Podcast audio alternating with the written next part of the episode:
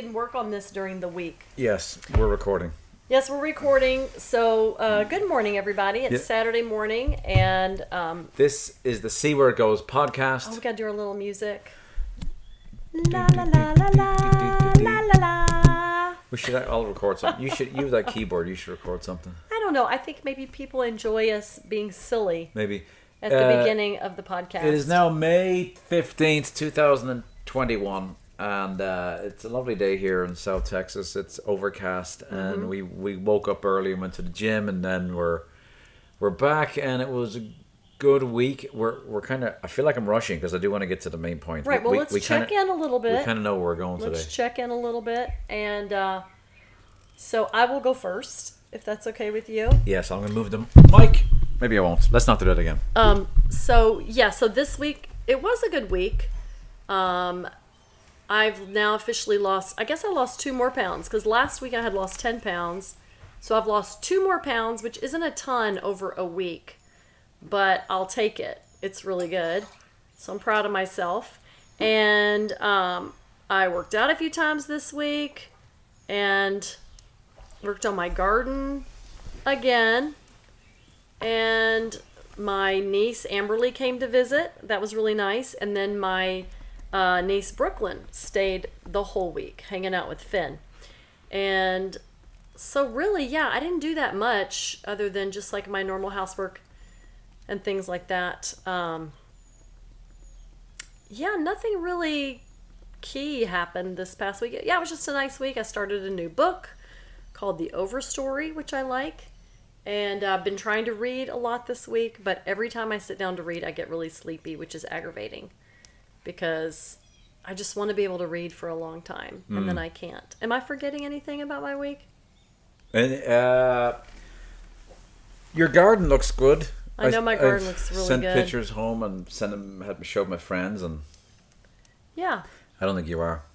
Yeah, and I talked about my I talked to my mom last night and we were talking about all the different trees we're going to plant when we get back on our 30 acres. Uh, we're going to plant fig trees and pear trees, lemon, lime, orange, um, blueberry bushes, blackberries. So just all kinds of amazing stuff. So I'm super, super excited about that coming up in the future. And I had a really awesome Mother's Day. Did I talk Oh, about did. Mother's Day already?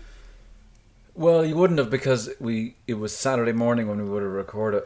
That's right. so we would have done all those chores. I, I can't remember what, what was even the last podcast about. oh my gosh, about. I had a great Mother's Day. what was the last podcast about? I don't know. It Doesn't matter. Anyway, about Mother's Day. So anyway, I had a great Mother's Day. I asked for projects to be done, which was basically like mowing the grass in the back, cleaning up the backyard, and then we rearranged the living room and dining room furniture. We rehung the paintings in the house and also painted some stuff. So Saturday was like a whole day of projects, which was really fun because we were doing everything together.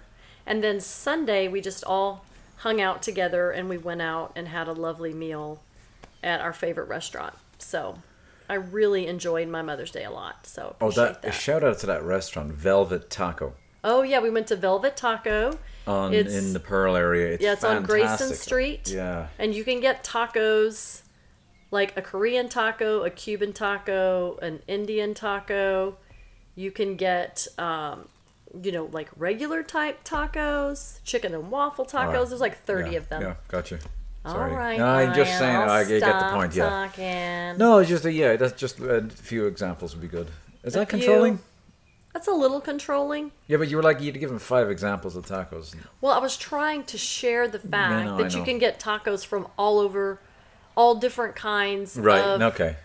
e- you know, cul- culinary Yeah. backgrounds or whatever. That's the wrong. okay. those are the wrong okay. words. Gotcha. But I'm sorry. Next time I'll limit my examples so that you don't get frustrated. good. I think three examples. Okay. Like if you're Three trying to show they're global tacos, like three would be good. Can like you give me a rule book so I know how many? you sound like Cheryl Hines and Curb Your Enthusiasm with Larry. I do. you tell me your rules. Tell me your rules. I don't. I think three. Like you, you have global. Like it's a global array of tacos. Like uh, Cuban, Indian. Like just pick like one country per continent. Maybe Got three or, or four. Thank you, honey. Well, you were like for up to- making me a better You were up to five. A better and I wasn't sure when you were going to stop. communicator and so talker. I appreciate that. no problem at all. I'm here for you. Well, it's your A- turn. Anything else? No, I think that's it. Great. I had a good week.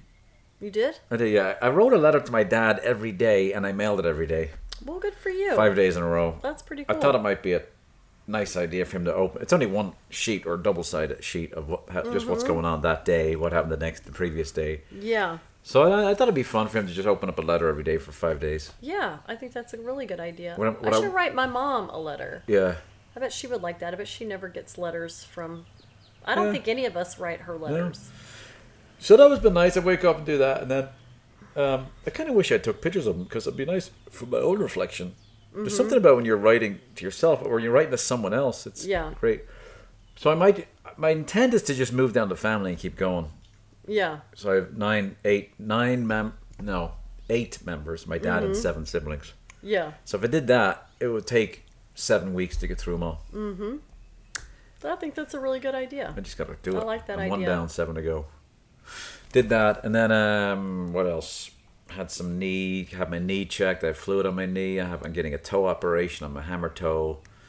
So a lot of medical stuff to get me back Mm-hmm. running, and then um, what else can I say? It was a hard week work wise, but I think I had a nice, did a nice 180 turn out of the ditch, and that Mm-hmm. was good. And, and I learned a few things about myself and grew Mm-hmm. and. And then, uh, What's one thing you learned about yourself this week? here's one thing I learned about myself that I wordsmith too much. Mm-hmm. And this particular person said, she wants me to just spit it out. Yeah. Now, just spit it out. Like, what is he really thinking? He's really being careful choosing his words. So I'm wondering what he's really thinking. And that really landed quite well with me because that resonates Yeah. with me.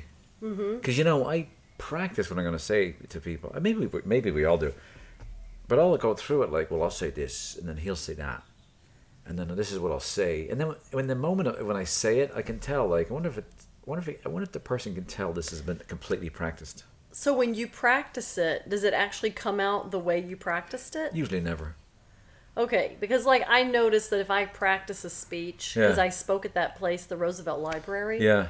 And I'd practice that, but then in the moment, well, I had to make last minute changes anyway because someone told me what they wanted me to share, which was different. But Yeah.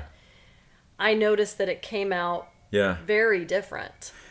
Yeah, So yeah. I I think it's normal. I think it's human nature to practice somewhat because Right. everyone is probably a little bit nervous about how they're going to phrase something. Yeah. So I think that um, could be a common thing that people do. Yeah. But I think I don't know. Maybe if you do it more than Yeah, I do. Well, I think. I do because I think there's there's there was when in my twenties I was an actor, so I I mm-hmm. memorized lines that were written by someone else. yeah, Then I went into what else did I do? Did my worship leading, and in between songs you practice what you're gonna say. yeah, And then in my forties I'd be preaching, so then you practice Yeah. that, and you memorize that, like, and you deliver that script in twenty minutes, and you can Yeah. practice it so well, it comes across like it's natural, but it's really you're kind of acting, which isn't a bad thing. I mean, it's Right. it's a bit more engaging. But in a conversation, you don't get the you don't get to script it because you don't know what they're going to say. So you, you have Right. Mm-hmm. to just trust that you can improv it. And I think as long as you go, I think the only thing to practice is what are you going to open up with. right. That- And to be honest, yeah, yeah. do you feel like by wordsmithing that you're being No, honest? no, it was really good. I was really appreciated that feedback.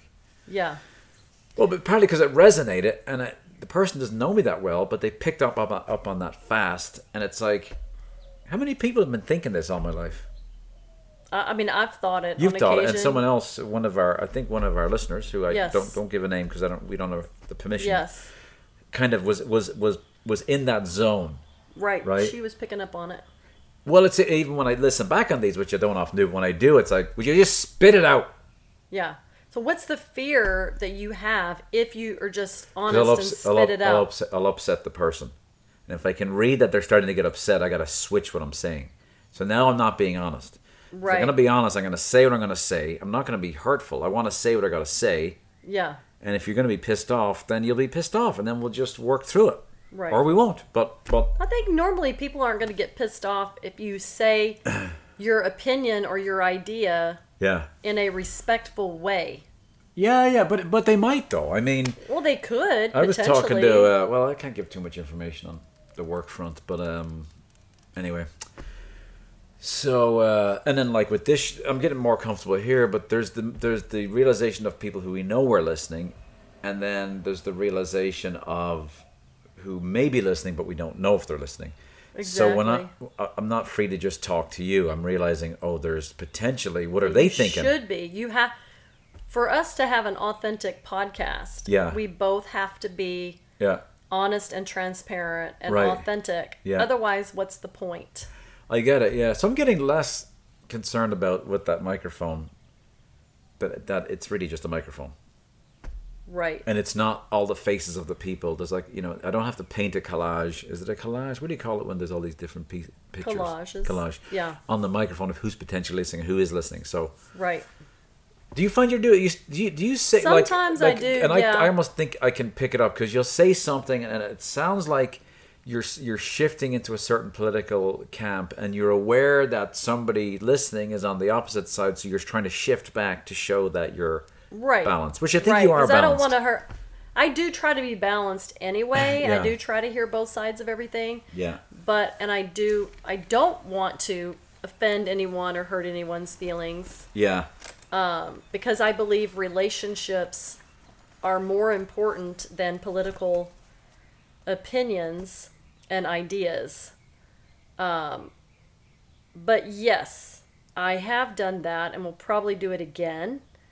Just because I don't want to because I know we have we have listeners that are in both camps yeah, Um and have very strong beliefs and opinions. yeah, And I also, we both have very strong beliefs and opinions too. Right. But I think you and I are unique in the sense that we will look and consider things from both sides and not just consider things from one side. we think we're unique. We think we are. We We, think we're. We could uh, be deluded. So, um, So should we just go Ye- now where we're going to and, go? And the reason why is because it's a great transition because this topic is very uh how would I say? Controversial. Yeah. And we're incendiary. Gonna, we're, we're going to practice. So this week um we wanted to talk about um it's going to be a, probably a few part series. We want Mm-hmm. to talk about the conflict in Israel between Israel and the Palestinians and the Gaza Strip. But specifically, we want to talk about the roots of a lot of that conflict that we're aware of. So, as many of you may or may not know, we've both been in the evangelical camp for 25, 30 years. Uh, we both, I went to seminary, but Bridget was pretty, you kind of did too, because you did sit in on a lot of um, classes, but also you're in that milieu. Is that the right word? Yeah. Because you're on the campus, so it's all Right. it's all the talk. Um, And I also grew up in the United Pentecostal Church. yes. which was very which talked a ton about end times which Yeah. we'll describe what that is later Yeah. but um, israel uh, features prominently within a lot of christian circles Yeah. uh, baptist assemblies of god evangelicals uh, pentecostals um, and every church is different but a lot of churches talk a lot about israel. We're going to explain why. Yeah, we want to dig into some of that, um, some of that stuff. So tomorrow, in a lot of churches around, uh, specifically the United States, there's going to be a lot of preachers, I think, coming up to the pulpit, and uh, they're going to be siding with Israel and Yeah. telling their congregations why God is on Israel's side yeah and not on the Palestinian side. right So we want to tap into some of that, and not only that, but how that's actually potentially driving American policy. Not so much with the Biden administration, but more so how it was with the Trump administration.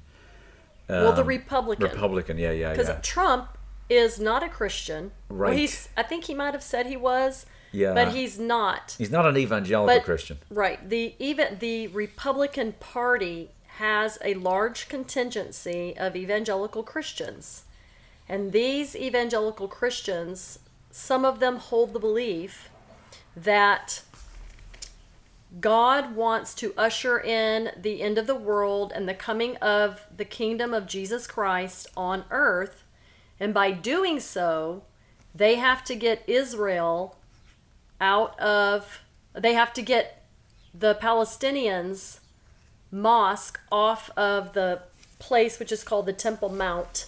They have to destroy the mosque there and rebuild the temple and therefore usher in basically which would be World War III and bring about the end of life as we know it now to set up the new kingdom of Christ.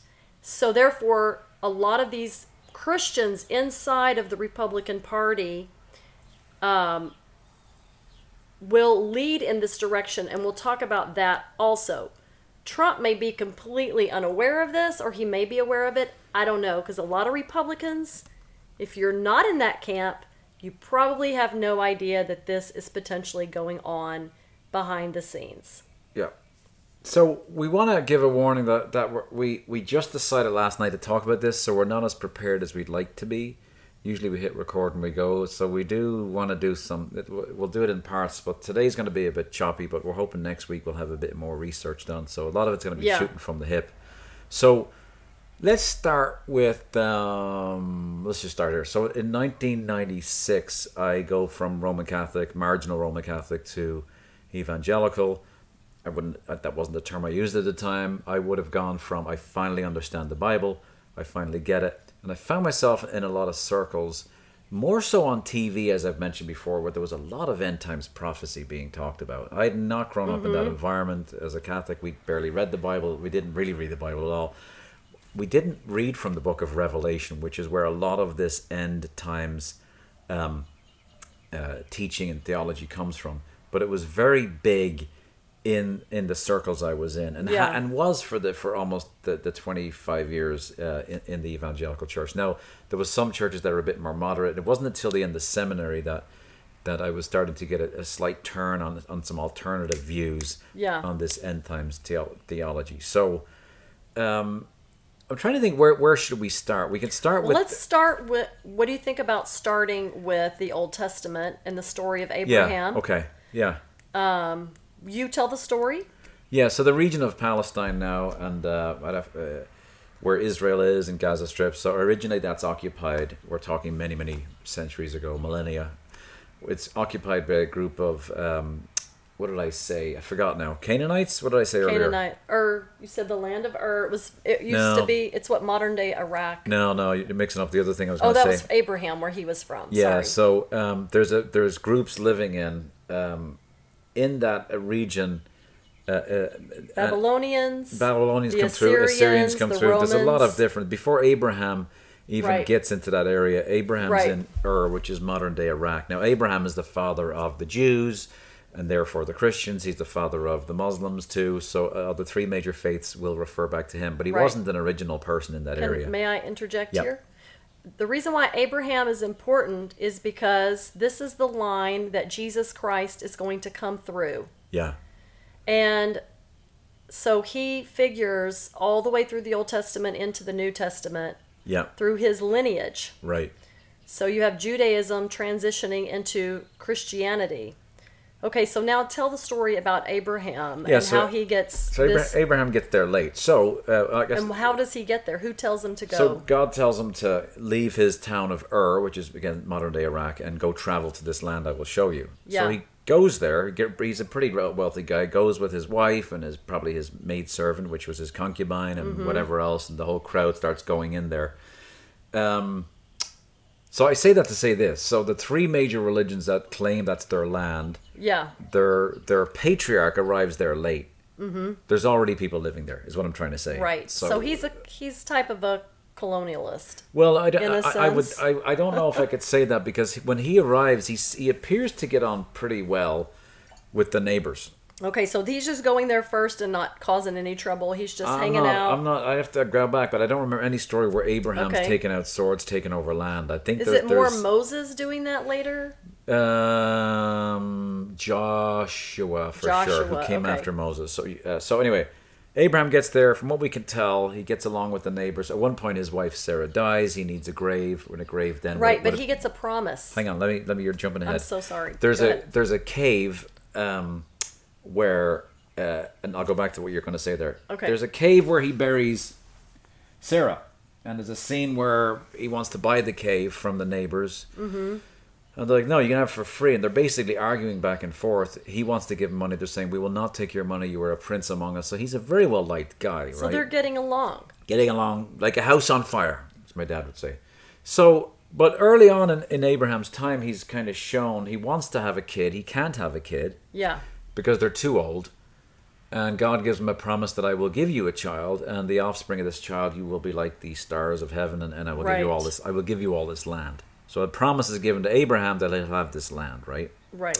Now, and he says, I, prom- I will promise you a But son why- through Sarah, your wife, who's Right. an old lady. And he's And- like, and she hears about this. She kind of laughs, like, "There's no way I could have a son. Mm-hmm. I'm too old." Nothing happens for a while. They get impatient, and and she says, Sarah says to him, "Listen, I'm kind of old. Why don't you have that son through my the maidservant Hagar?" Base, who basically is a slave. Yeah, She's a slave. concubine, maidservant. She's a Yeah. maidservant of Sarah, and Sarah just says, "Here, take my maidservant." What So do it- you think about that? I don't think it matters what I think about that. This was this happened hundreds of mil- millen- I mean, I, I wouldn't be cool with that nowadays. But well, you- it wasn't cool back then. But you're then. asking a guy from millennia later what do you think about. it. Of course, I don't think it's right. But I think I know you've had you called him a rapist, and that's fine. He is by today's standards. Well, well, by today's standards, it's Yeah. like Thomas Jefferson sleeping Correct. with his slaves. It is, yeah, same thing. So Abraham basically sleeps with his slave, his wife's slave. Yeah, He impregnates her, right. and that's how you get Ishmael. So they have a boy called Ishmael. Yes. Abraham raises him, and uh, but then Sarah gets Jealous. jealous, which is kind of what the hell. Well, why why did you why did you why did you do that? It was your idea, so don't get It's jealous her now. idea, and then she gets jealous, and she gets Abraham to kick them out. So they kick him out. Leave. So now Off you go, Ishmael. Right. Sorry. so they've been uh, abandoned and kicked Now out. Ishmael's probably like a boy of ten at this time. nothing. Nothing. Get out you go. Down the road. Um, before we get back to okay, so then Sarah gets pregnant with Isaac, the promised child. Right. He will be now the father of the Jews, Uh-huh. in turn the father of the Christians too, right? Yes. Because uh, okay, what about Ishmael and Hagar? Well, Yeah. well, there's a story where I know you're gonna you're gonna make a cringy face now, but there's a story where the angel comes to her and says God sees you and He takes care of her, but then we don't hear from her again. And to pick up her story with Ishmael, you'd have to go to the Quran because that's where we pick it up there. I know. I feel, yeah, okay. Can I? and I am. I, Oh, no, I do. No, be yourself. When you said to be cringy, I that makes me cringe so hard. the story. Yes, Yeah. because when growing up, you're taught that this is a very fine story and this is okay for her to be kicked out Yeah. and that we don't need to feel any pity for her. True. That God's doing her a favor by coming to talk to her now. But that is such bullshit Mm. because he basically freaking abandons her, tells her, lets Abraham, his little golden child, Yeah. who he decides, and Isaac, his yeah. you know Go, well, God, Isaac's one, the, the the chosen one. which makes God a fucking monster because he's like, oh, I'm here, I'm gonna favor this little kid Isaac, but screw Ishmael, I'm just kicking him out. I've no use for him basically, because there's a thing called he picks Abraham Yeah. and Israel and says.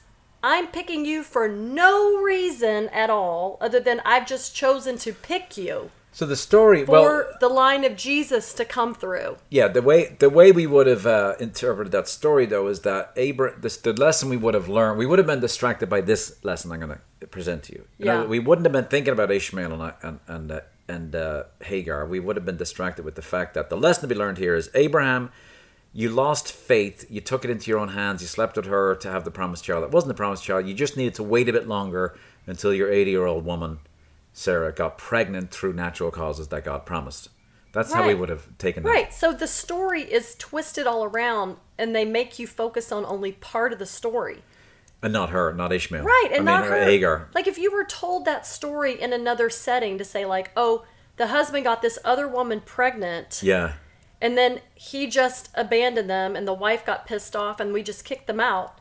Like if we heard that story, Yeah.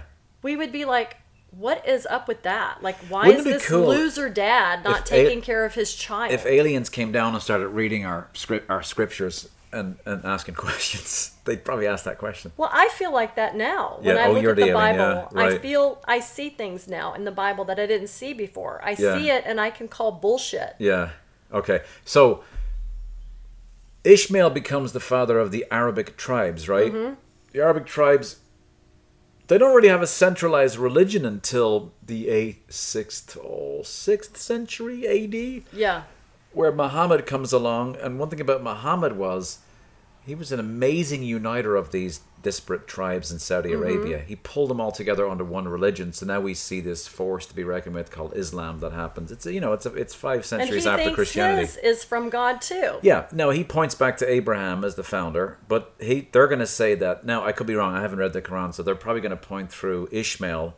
Yeah. But now you have three major religions coming from Abraham, and uh, so there you go. So okay, What a mess. so more stuff we need to talk about next week, which is, um, you know, uh, We're not lo- we're not cutting off. no, no, no, we're not. Oh, Oh. no, no.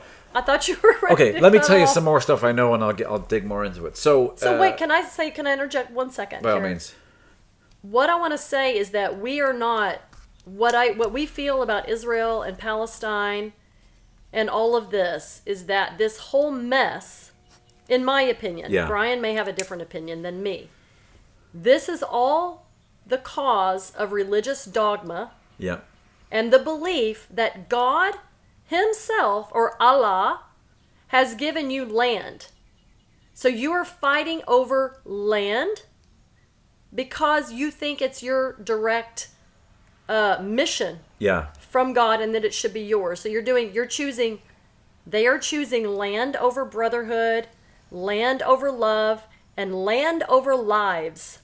that's good. Yes, Land over lives. land over love, land over what did I say? lives. Lives. Yeah, drop the brotherhood. It doesn't rhyme with Right, the the brotherhood. But anyway, No, it's good. Land over lives, land over love. Yeah, La- is that what you said? yeah, La- land over land. Lives and land over love. I, I got it. Because 31 Palestinian children have already been killed.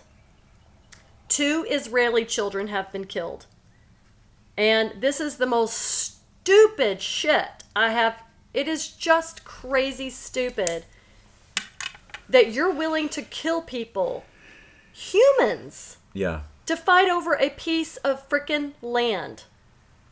Now keep going. Okay, so uh, let's stay on that on that on that strand of uh, so we move along and then um, well let's just keep going. So okay, follow the Bible story. You're going through Genesis and Abraham and Isaac is there, and then Isaac has a son called Jacob, and then Jacob has some sons, and one of those sons. Uh, Joseph, uh, through a series of events, uh, gets sent off um, down to Egypt, mm-hmm. and uh, there's a great famine in the. And he, he he he actually does pretty well in Egypt. He becomes second in command in Egypt, and um, um, so from there, uh, there's a there's a there's a famine in the land of of Palestine or Israel, and now all of Joseph and his brothers they all reunite in Egypt, and all the Jews move out of that district, and they're all living in Egypt, right? Great. 400 years goes by. Joseph's dead. Now you have this large descendancy, if that's the word, in Egypt. And uh, a pharaoh comes along and says, uh, turns them into slaves. There's too many of them. They become a threat. Moses becomes uh, is now uh, born a Jew and uh, sets them free and brings them all back to the promised land. But guess what? They've been away now for a long time, Yeah, hundreds of years, and other people are living there. yeah. So Moses uh, says, uh, "Yeah, this is our spot. You got to get out." I don't know Yep. if I, I don't know if I can point to so all these wars happen. It gets even it gets pretty worse with Joshua. They, yeah. they go in and yeah. take out. God's like, just go in and kill all of Well, them. Well, hang on a sec. So that, that's where I want to. That's where I want to. I want to. I want to ask you about that. So, uh, did God say that, and your issue is with God, or or is there no God and they made it up, or a third option, there is a God, and they made it up? Do you understand the three options? Yeah. Well, because I am not outside of time and outside of the universe, Yeah. I cannot say with 100% accuracy that there is no God. Yeah. And I can't say with 100% accuracy that somebody didn't tell somebody something. Yeah. But what I can say is that a fact that I believe, okay, I believe that a lot of these people think they're hearing from God and they're not, and they make them up. Yeah. There's so many made up mythologies. Yeah. There's the Greek mythology, Roman mythology. Yeah. There's what I think is the Jewish mythology and the Islamic mythology. Yeah. Okay? You know, Muhammad was in a cave. And he thinks that this angel, who's it, Gabriel, He was fasting a lot. yeah, and he was fasting. And when you fast, I fasted once for a long time, and then I had some images, and I mean, I, I still think they were legit, but maybe they, Right. you know, they weren't. Yeah, but I mean, all kinds of people have images. Schizophrenics have images. Yeah. People who smoke pot. Yeah. Do LSD.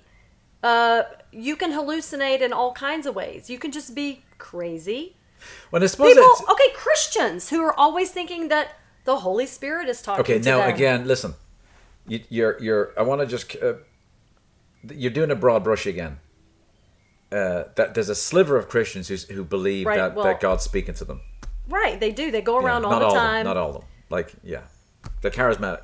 Okay, go ahead. Well, certain Christians. Yeah, yeah, I'm not yeah. saying every single Christian. I Yeah. hope people know that when they listen to this, that I'm not Well, they saying may not, 'cause they- yeah. every single Christian yeah, does yeah. this. Okay. But I think they're crazy. Yeah.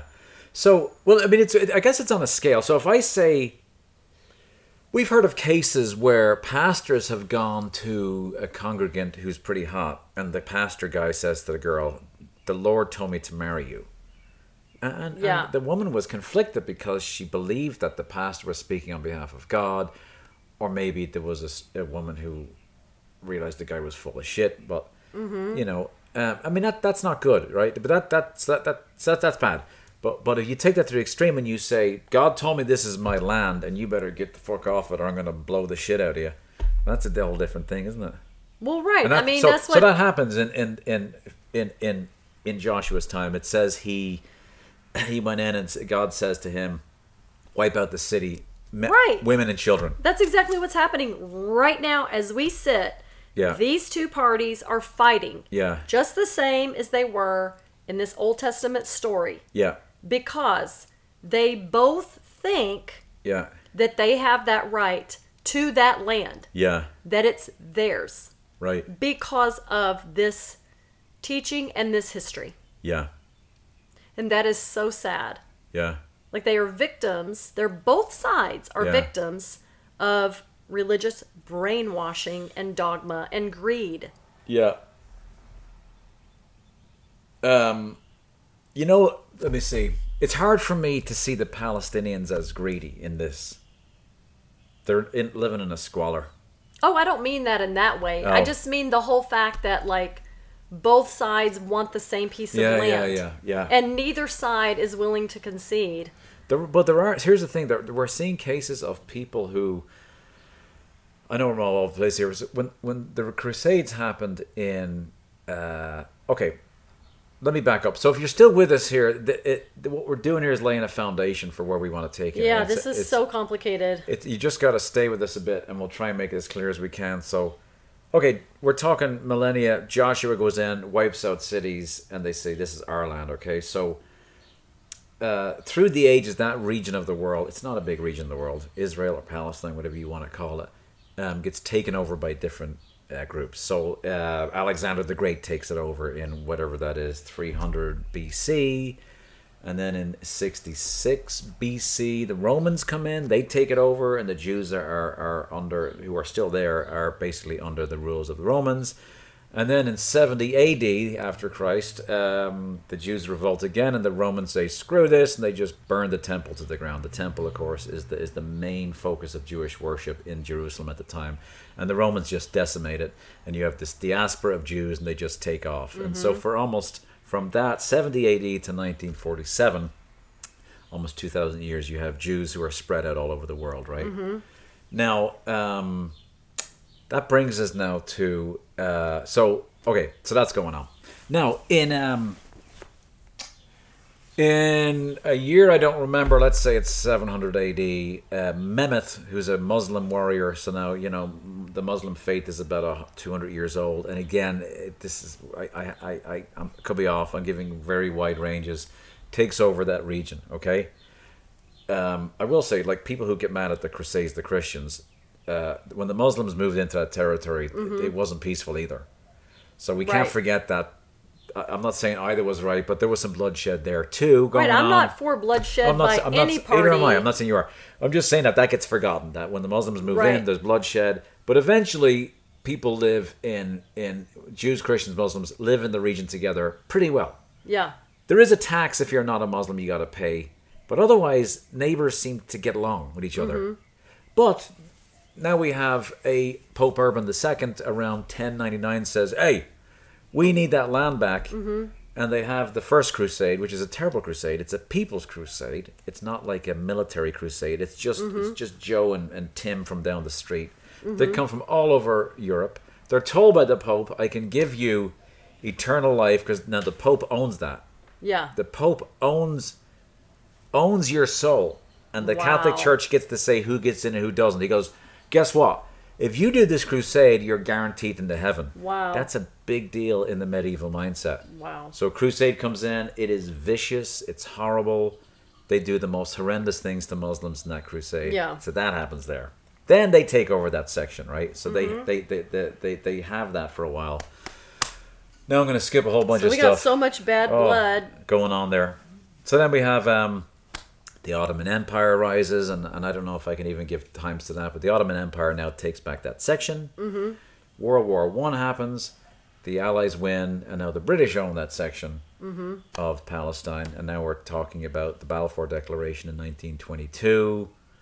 And um, they split up the land, and, and I'm skipping over really important stuff that we'll pro- maybe we'll get into over the weeks or whatever. Yeah, we could go back. they split up the land and now you have a the genocide or the holocaust happening in germany and now you've got all of these uh, jewish people with no Mm-hmm. home so did you want to get into the zionist movement in the united states at this point Truman. yeah Yeah. or another time No, we can we could uh we could start going into that. Um, let me get my notes here. Let me open this up. so this comes from a book that called truman by david mccullough good book uh, very thick book a lot of lot of stuff but there's a section here where during truman's administration there's a zionist movement to get to get the jews back into israel into that district and um, What happened to my bookmark? your bookmark it's okay You're with it.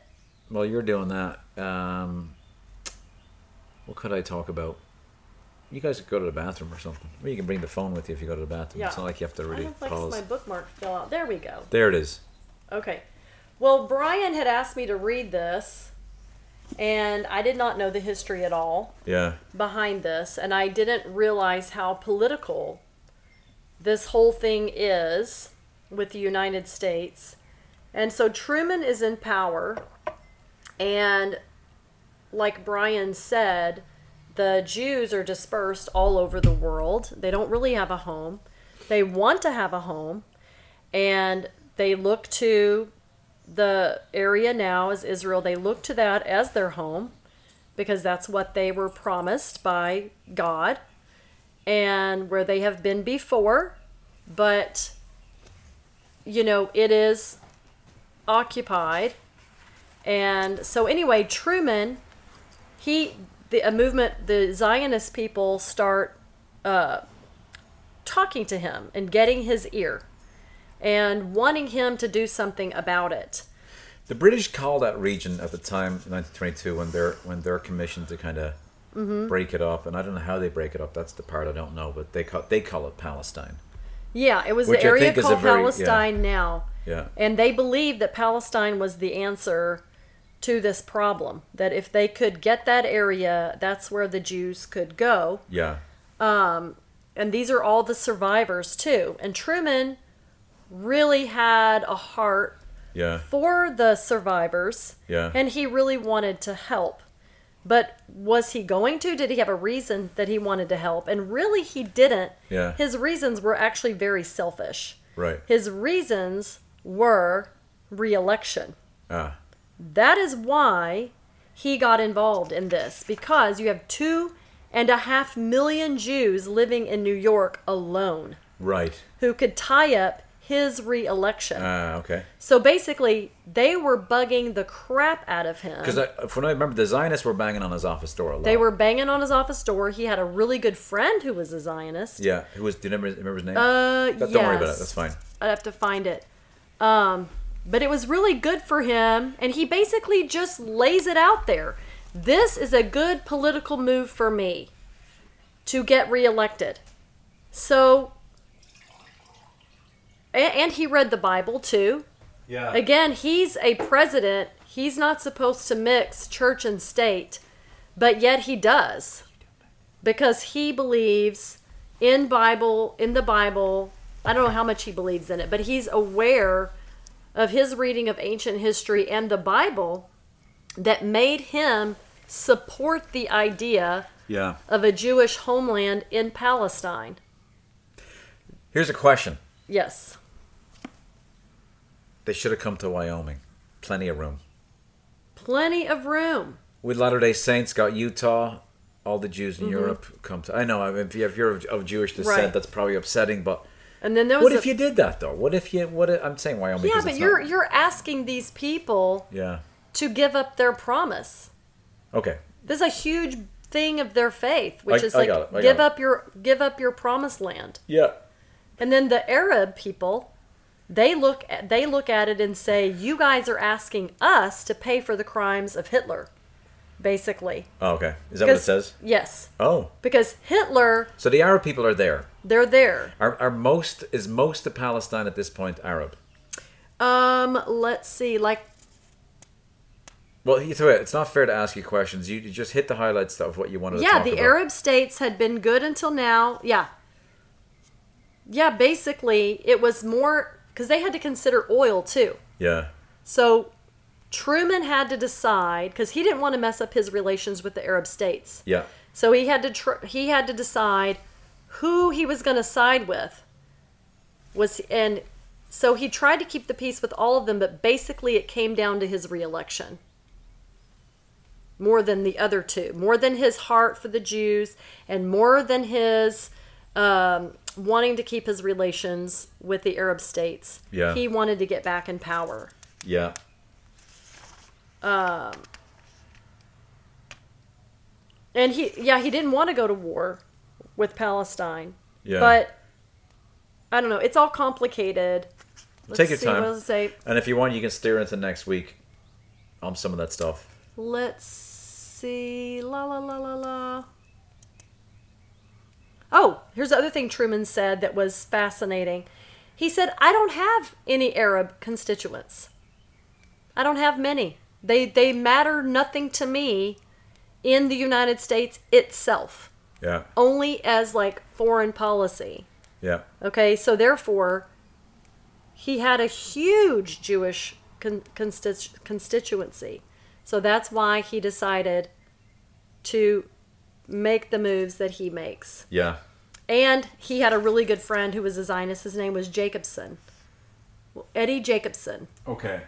Uh, and Eddie Jacobson had his ear a lot and was a big influencer on Truman. Ah, we kind of like Paula White and Mr. Trump. Yes, and the Falwells. More on that later. Um, yeah, and too, you know, the Americans would have been down with this because a lot of American Christians, I don't think they were as involved in politics back then as they are now, Yeah. but they would have been on board with this, Yeah. you know? Um, what else? What else? That's what are the gems you have there? Uh, let me see. Hey, are you are you anti-Semitic? I'm kind of sensing that right now. Me? Yeah, Is that a du- is that a trick question? it's a joke. And here's what I Oh. mean by that. Any kind if if if we're about oh we haven't gone there yet, but if it looks like we're going to lean into the state of Israel and Yeah. critique him in any way, I feel like people equate that with anti-Semitism, which which those two things have to be decoupled. No, no, I'm not anti-Semitic. No, I was using you as a prop to make a point. Right. Well, what I'm saying is I am critiquing. Yeah, I'm not critiquing the state of Israel or Palestine. yeah, What I'm critiquing is religion. yeah, religion is the cause of this conflict. Yeah, I answered that question too early. And people believing in this God who's giving them these directives. Yeah. And this is what's messing everything up. Now, other people can claim to want land for different reasons or greed. Like, but if it's greed coupled with God's directive, how do you get around God's directive? Yeah. Yeah. And how do you get around the fact that Jesus is supposed to come through the line of Abraham and then Jesus is supposed to set up the end of the world? now you're getting ahead of yourself. I'm getting way ahead. Yeah. But guys, this is so complicated. And we're gonna break it down though. Yes, because this affects the Republican Party Yes, it does. Trump and our country as a whole. And our, it it affects our f- foreign policy. Our foreign policy hugely. And I think so. Uh, And I don't I can't speak anymore to Truman yeah, because that's okay. I haven't finished this Yeah. and I'm still learning it and it's Yeah. so complicated and I have to be excused for a few moments. Okay, that's good. So, So I think talk. we're no, we're we're at a, we're close to a stopping point. So we've kind of very roughly, broadly run through some history there of the st- of the land of Israel. Again, a big gaps and spotty. Uh, I'm a big fan of of Christian church, or just history, church history, Christian church history, but history itself. But a lot of it's foggy.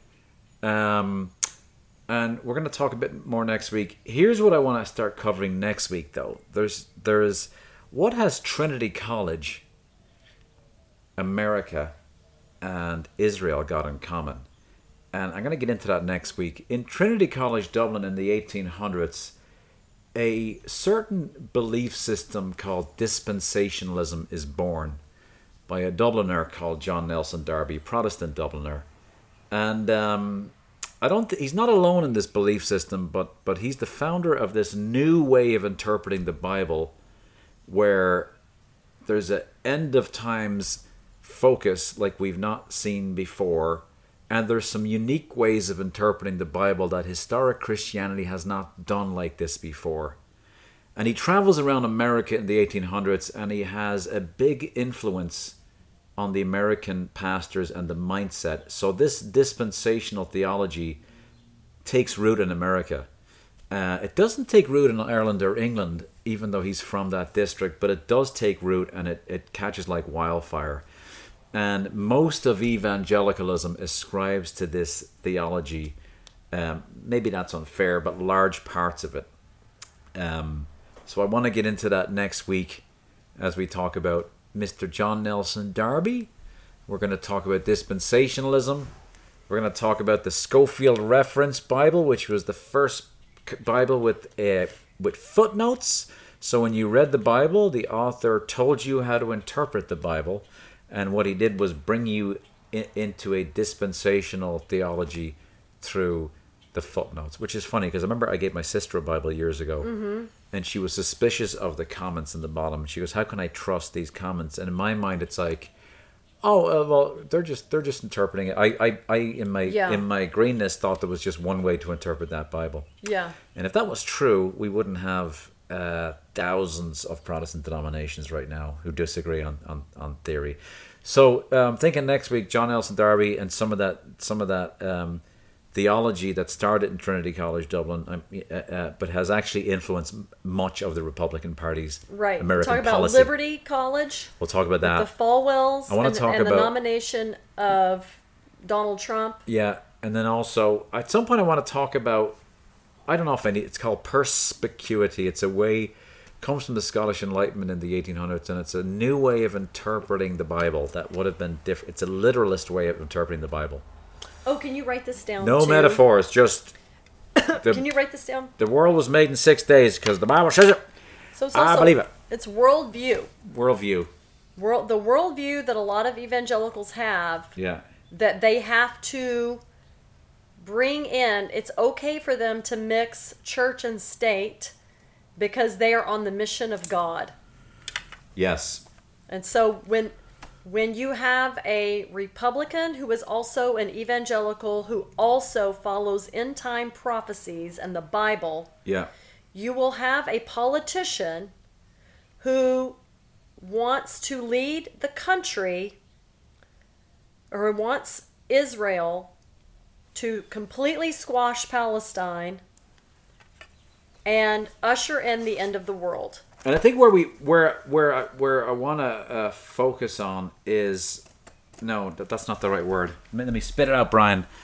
Jesus isn't okay with little Palestinian children No. being pulled from the rubble. He's also not okay with a Hasidic Jew being slapped in the face by Palestinians. He's not. Yeah, but everybody, a lot of Christians would think that he Muhammad is okay isn't with it this. either. I don't think. I mean, I haven't talked to him, but Well, most Muslims are not warlike right? either. Yeah, They don't want to go to war. yeah. You only have radical Muslims, 1%, that want to do things like that. Did you know the And numbers? then- is the number that big? Oh my gosh! Is the the number that big? evangelicals are the radical Muslims. Are they? They're just like the radical Muslims. They're not out flying planes into buildings, Yeah. but they literally want the end of the world to. oh, oh, they're just doing it differently. Yes, they're doing it through political means. But it, which will eventually not- mushroom clouds. You're saying? Yes. Oh, I see. They're not bombing anyone yet, Oh. but they want to. But they're pulling levers that will eventually. Yes, that's exactly what they want to do. Well, do you ever you know that in the book of Revelation there's there's this thought of that the blood of the enemy, whoever that is, will be up to the bridle of the horse. Yes. Do you think Yes. there's do you think there's certain Christians who are thrilled with that thought? Yes. That yes. the enemies of God. Dude, I grew up with it, Brian. Well, They would stand up and preach on the end times because the Bible teaches you to hate the infidel, just like in the Quran teaches to hate the infidel. Like Christians are taught to be against all non Christians, and Muslims are taught to be against all non Muslims. You cannot win in these scenarios. yeah. This is a no win situation. Mm. What did he do with the Because of microphone? Okay, sorry. because of religion. I mean, it's just so. it's not religion though. It, Brian, How many how many Buddhist how many Buddhist monks are going around uh uh shooting Okay, no, people? I'm not saying Buddhist. It's not Buddhist. We'll take Well, and Buddhism also, and also, out of it. uh, I, I- like Not what, okay. Not all religions. Let's say and not even all, certain- not even all Christians either, right. Not all or, Christians. or Jews or Muslims or whatever. Yeah, But you have okay. You have sections yeah, of certain religions yeah.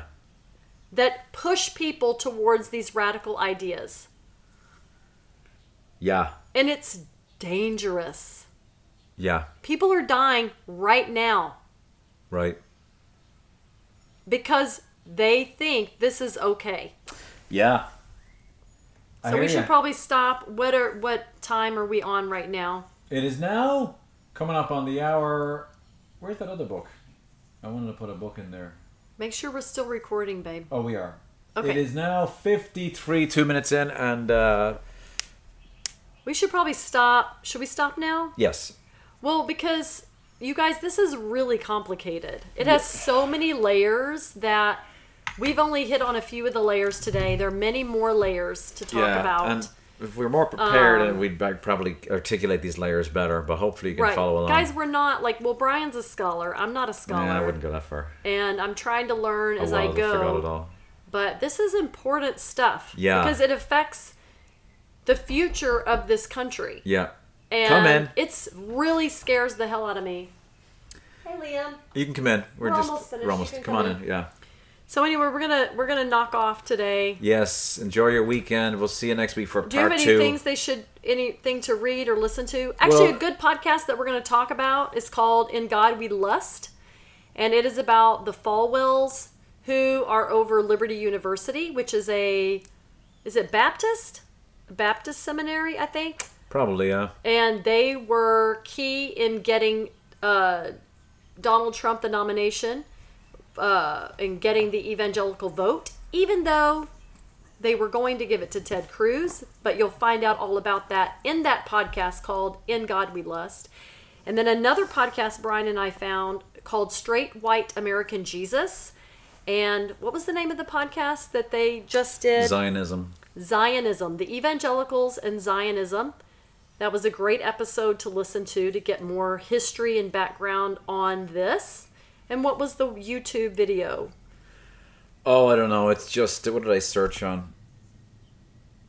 Uh, end times and Israel and I don't know what I searched on. Okay, but if Uh, anybody wants to look at that, just let us know. Yeah, and if you're a real nerd, uh, Google dispensationalism and John Nelson Darby because we'll get into that next week. But there's a I mean, that's a lot of stuff. But just just look at that and then um, But if you want to learn about the underpinnings of what can be going on behind the scenes, these are some things that you can check out. yes, All right. that's it for the See Where It Went podcast. See where it goes. That's where it went. All right, guys, have a wonderful week. Yes. Sorry it was such a dark and complicated episode. Don't apologize for This anything. is so important yeah. Okay. to talk about. Bye. Cool. Bye-bye.